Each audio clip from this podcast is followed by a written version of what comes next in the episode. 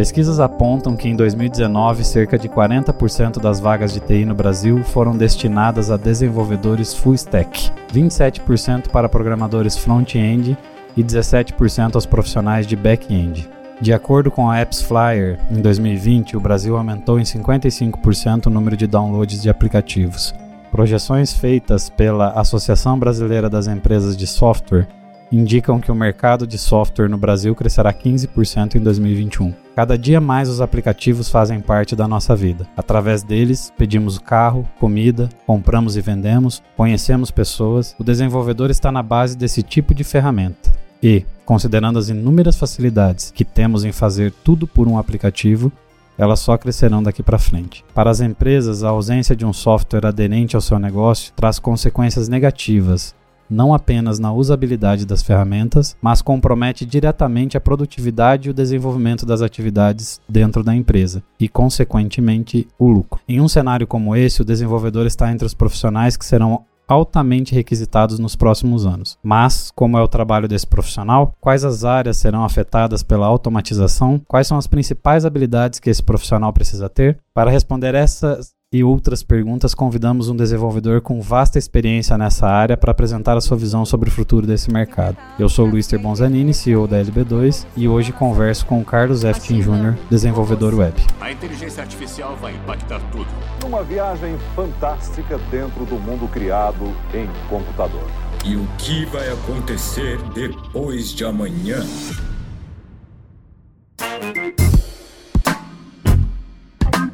E aí, Carlos, tudo bem com você? Fala, Luister, beleza? Certo? Excelente, cara. Você quer falar um pouquinho sobre o seu background profissional aí? Embora eu te conheço, né? Muitos dos nossos ouvintes não sabem sobre você. Certo. Bom, eu desenvolvo, comecei o desenvolvimento desde muito jovem, quando surgiu a internet, basicamente era criancinha, ficava brincando, aprendendo a fazer na época sites, isso em 97, 98, né? E aquilo foi cada vez aumentando minha curiosidade, foi vai abrindo portas, que eu sempre digo, né? Você abre uma porta e descobre que tem várias outras portas atrás, e assim você descobre um desenvolvimento mais dinâmico, daqui a pouco um banco de dados, e por aí eu fui desenvolvendo cada vez mais, sempre voltando para a questão web, né? No começo era sites, depois virou sistemas webs, hoje em dia é basicamente qualquer aplicação, ela está na nuvem, né? Exato. Então, basicamente seria isso. É legal, né, Carlos? É, eu acompanhei parte dessa história, né, cara, e eu acho muito interessante porque na época em que você começou a desenvolver, pouco se falava em desenvolvimento web, né? Hoje, como você mesmo citou, muito do desenvolvimento ele tem que ser é, multifuncional. Ele tem que funcionar na web, tem que funcionar em aplicativo, né? E aí até por isso eu quero chamar a primeira pergunta aqui para você, que é por que um desenvolvedor será determinante para a competitividade das empresas no futuro? É, assim, é, o, o que, que eu imagino, tá? É, muita gente, até algum, alguns podcasts atrás, eu estava ouvindo de vocês comentando sobre o pessoal que é de gerência de TI, e teve alguns que comentaram, né? Ah, graças a Deus eu não tenho uma equipe de desenvolvimento interna, né? É até uma piadinha e tal, mas eu, eu acho correto não ter uma equipe de desenvolvimento para fazer o, o, o projeto principal de uma empresa inteiro. Não faz sentido você ter uma equipe dessa, porque vai te consumir muito tempo, muito recurso, e para desenvolver softwares que existem de monte por aí. Para que, que você vai desenvolver interno? Agora, é, é altamente plausível você ter uma equipe interna para é, fazer os pequenos detalhes. Por exemplo, hoje a gente usa muito SaaS, por exemplo. Então, pô, uma equipe interna vai conseguir integrar um SaaS muito mais fácil e rápido do que terceirizar isso ou, ou e por aí vai, né? Isso seria um detalhe, né? Mas o, um, tendo esse profissional interno, eu acho que agiliza muito para a empresa, né? Imagina, por exemplo, uma, uma empresa precisa de uma lâmpada, digamos. A empresa não vai desenvolver a lâmpada. Existem fábricas que fabricam ela, vai te custar muito mais barato. Então, por que não? Agora, você compra a lâmpada pronta, mas quem vai instalar essa lâmpada? Então você precisa ter um profissional que faça a instalação dessa lâmpada. Então, é, isso seria o papel do desenvolvedor numa, numa empresa, digamos, que eu acho uma visão muito é, positiva, né? Exato. É porque é, a gente esquece que hoje as empresas precisam se interligar muito, né? A, a outros tipos de conteúdo, buscar informações, trocar informações. Às vezes tem um software de gestão é, on-premise, está funcionando dentro de casa, mas ela tem um software de CRM que está funcionando na nuvem. E isso precisa ser integrado para trazer agilidade para o processo e para a empresa a equipe de desenvolvimento interno vai fazer todo sentido, né? O importante, como você citou, é não reinventar a roda, porque a roda já está pronta.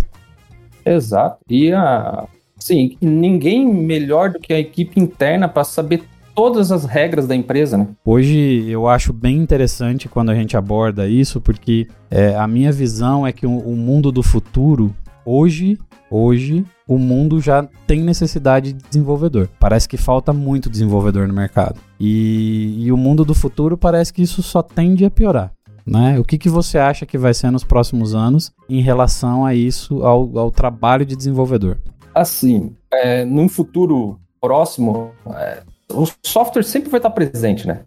Para desenvolver esse software, precisa de um desenvolvedor. Enquanto a Skynet não dominar tudo por aí, a gente vai ter que ter mão de obra mesmo especializada em fazendo, fazendo, desenvolvendo mesmo. Né? Então, e, e, cada dia que se passa, desenvolver está mais simples, está mais fácil. Hoje, se você pega, se você precisar de um, de um problema, você vai, procura em poucos cliques, você vai arrumar soluções das mais variadas, com mais variadas ferramentas, e que qualquer um com um pouco de, de curiosidade e tempo vai conseguir fa fazer boa parte dessa, de resolver esses problemas. Então, é, eu acho que é por aí. Então, o, o software sempre vai estar presente e, é, e a gente ele vai precisar desenvolver. É. Eu quero até aproveitar para fazer essa pergunta. Você, algum tempo atrás, falou para mim que já estava usando, já tinha algumas ferramentas, né? Acho que não tão acessíveis ao público, de inteligência artificial para recorte de imagem, para fazer algumas coisas. Uhum. Né?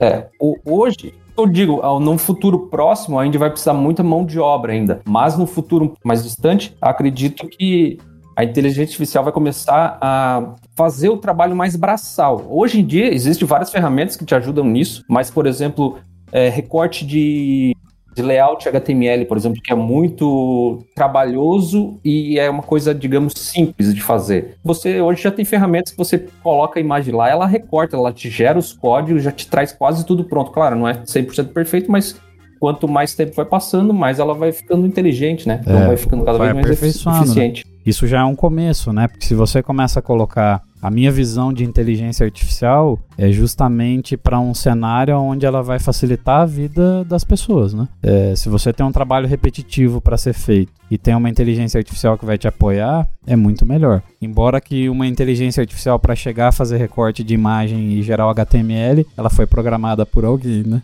Então não Exatamente. tem muito como fugir.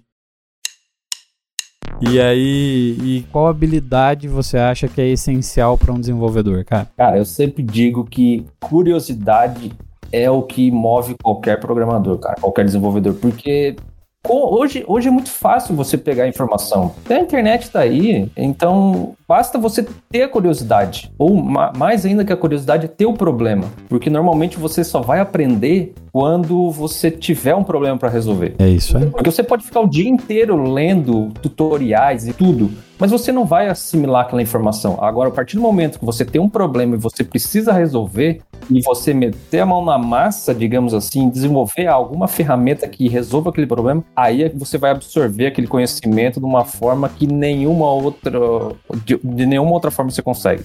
É primeiro, é a curiosidade, né? Então, curiosidade de ter o problema, você vai, vai, vai, vai saber muito, vai ser, um, vai ser um programador muito mais eficiente, um desenvolvedor muito mais eficiente. E tem que ser aberto muito a mudanças. Ah, principalmente na, na área de desenvolvimento web, por exemplo, porque ah, todo dia sai sai ideias novas, sai é, framework novo. É, é, é uma loucura. Tem coisas que há, há seis meses atrás não existiam, hoje está em alta no mercado. Tem coisas que nunca se ouviu falar três anos atrás, ou, e, e por aí vai. Então tem que estar sempre aberto a mudança constante. Tem gente que não gosta disso, tem gente que desenvolve, sei lá, em em C desde sua vida inteira, nunca abriu, acha que aquilo lá é a verdade e, e sempre segue naquela, né? Então, acho que teria, teria sido interessante, porque existe ferramenta de tudo.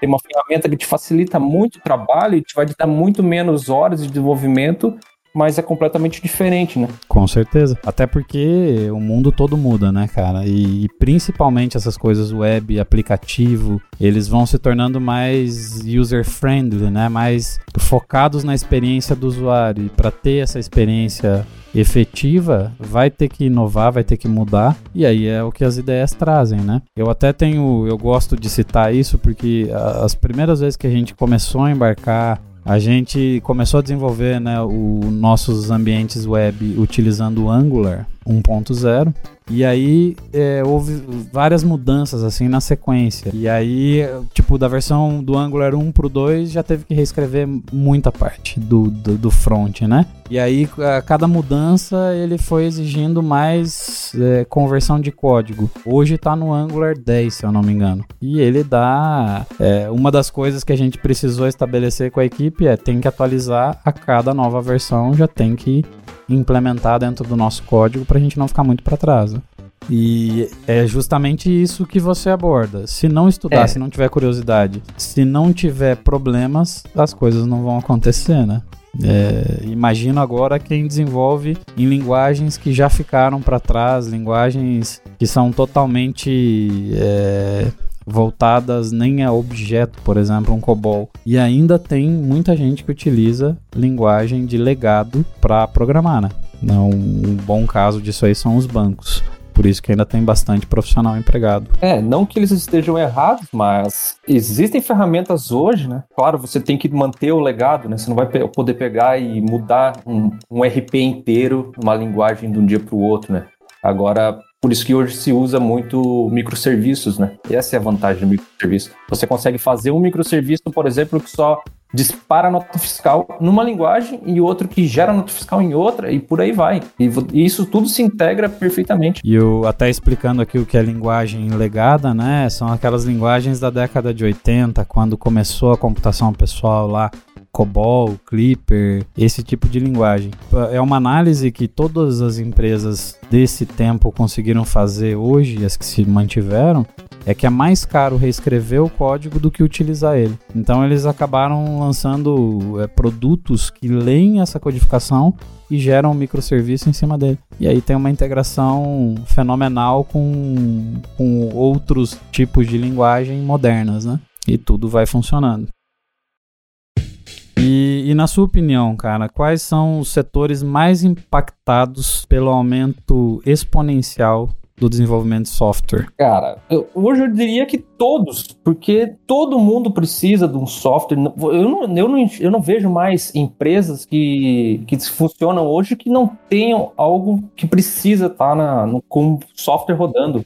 Pode ser a mais simples que tiver, vai precisar emitir uma nota fiscal, e a nota fiscal é eletrônica, então tem que emitir nota fiscal. E, e, por aí vai. Então, quanto maior, mais precisa, né? Isso é um fato que todos já presenciam hoje, né? E assim, eu sempre digo, quanto maior é o problema, maior é o choque cultural, digamos, que dá quando nesse, nesse setor. Por exemplo, vamos. É, a gente comenta bastante sobre inteligência artificial, mas imagina que a gente consiga desenvolver uma inteligência artificial que substitui, por exemplo, um juiz. Então, hoje a gente sabe que os casos com juiz, é os, os casos em si de, de direito demoram muito tempo, tem uma questão por trás, é, é, bem detalhada, mas enfim, imagina que um software consegue realizar todo o trabalho do juiz instantaneamente. Acabaria com a fila, aquilo resolveria tudo muito rápido, e isso geraria um baque, um choque cultural. Mas é isso que grandes empresas fizeram que estão no mercado hoje. Um, um Uber da vida, um, né, um, é, um iFood, por aí vai. Você vê esse choque cultural nas pessoas. E depois elas absorvem isso naturalmente, né? Então, e tá, eu acho que está presente para todos os setores essa mudança. Pode ser possível. É, eu, eu também acredito nisso, Carlos. Até porque é, a própria legislação brasileira vai exigir com que as pessoas façam adequações da empresa para as funcionalidades do, do governo, né? E que é a emissão de nota, é uma integração com o banco, é uma emissão de boleto. Então, da pequena a maior vai precisar. É que as pequenas não precisam do desenvolvimento, mas as grandes que entregam esse serviço vão concentrar e vão exigir cada vez mais, né? Isso, elas não precisam do desenvolvimento das pequenas porque elas já compram provavelmente um software pronto que algum desenvolvedor já desenvolveu, né? É, exatamente, é por causa disso aí mesmo, né? Aí fica um pouco mais fácil para elas é, a questão da, da expansão do desenvolvimento, mas é, quem está desenvolvendo o produto está sofrendo por trás disso, né? E na sua opinião aí, dentro da área de desenvolvimento, quais são as especialidades mais promissoras para o futuro? Eu sou meio é, suspeito de falar, né? Mas eu sempre gostei muito dessa área de web. Isso muito, sempre me encantou eu poder desenvolver algo aqui, poder mandar para qualquer um, um, um link a pessoa poder ver, acessar, do que eu, sei lá, fazer um programa na época em Delphi, mandar para alguém, ter que instalar para poder mostrar. Sempre achei isso interessante e hoje isso é o mercado. Hoje a gente está vendo que o, tudo está voltando para a nuvem, né? Que chamam hoje de nuvem, mas enfim, é nada mais é do que um servidor web. Então, uh, as coisas funcionando na web eu acho muito interessante, mobile e tudo mais. Então, eu acho que o mercado de trabalho que hoje eles dizem full stack, né? Que basicamente é a pessoa fazer tudo, né? É um mercado com que quer versatilidade, né? Ele quer um desenvolvedor que saiba fazer o back-end, que saiba fazer o front. Daqui a pouco estão colocando mais tarefas ainda com certeza. E por aí vai, né? Eu também acredito que esse desenvolvimento hoje para web, né, para nuvem, ele, ele vai continuar sendo a necessidade por muito tempo. Também dando uma opinião pessoal minha aqui, acredito muito que como já foi previsto por alguns dos maiores especialistas aí na área de tecnologia, que o celular está próximo de chegar ao fim. É, quem tem produtos de reconhecimento de voz em casa, como Alexa, o Google, né, até o Apple Home lá, é, entende que isso realmente é um facilitador. Você poder pedir para sua assistente pessoal, pedir um táxi, um Uber, um, um lanche, uma comida, é, esse desenvolvimento com integração também nos dispositivos aí de comunicação doméstica vão fazer bastante diferença também. É, eu quero agradecer a sua participação, Carlos. Já estão fazendo sinal aqui que o meu tempo está acabando. E foi muito bom conversar com você hoje, esse episódio remoto, né? Você tá em Curitiba ou em Santa Catarina hoje, cara? Estou em Termas do Gravatal, Santa Catarina. Nossa senhora, aí é muito positivo. e eu, eu aqui em Londrina, a gente conversou um pouco, foi ótimo. É, espero que a gente faça algum episódio novo aí com um pouco mais de gente e talvez no fim da pandemia episódios presenciais, né? Vai ser bem mais legal. E, Perfeito. e espero te encontrar em breve. Um grande abraço aí, cara. Carlos. Beleza, obrigado, Luiz. Obrigado a toda a equipe da LB2 aí pela, pela atenção. Tenham boa tarde. Valeu, tchau, tchau. Você ouviu Depois de Amanhã, um podcast LB2.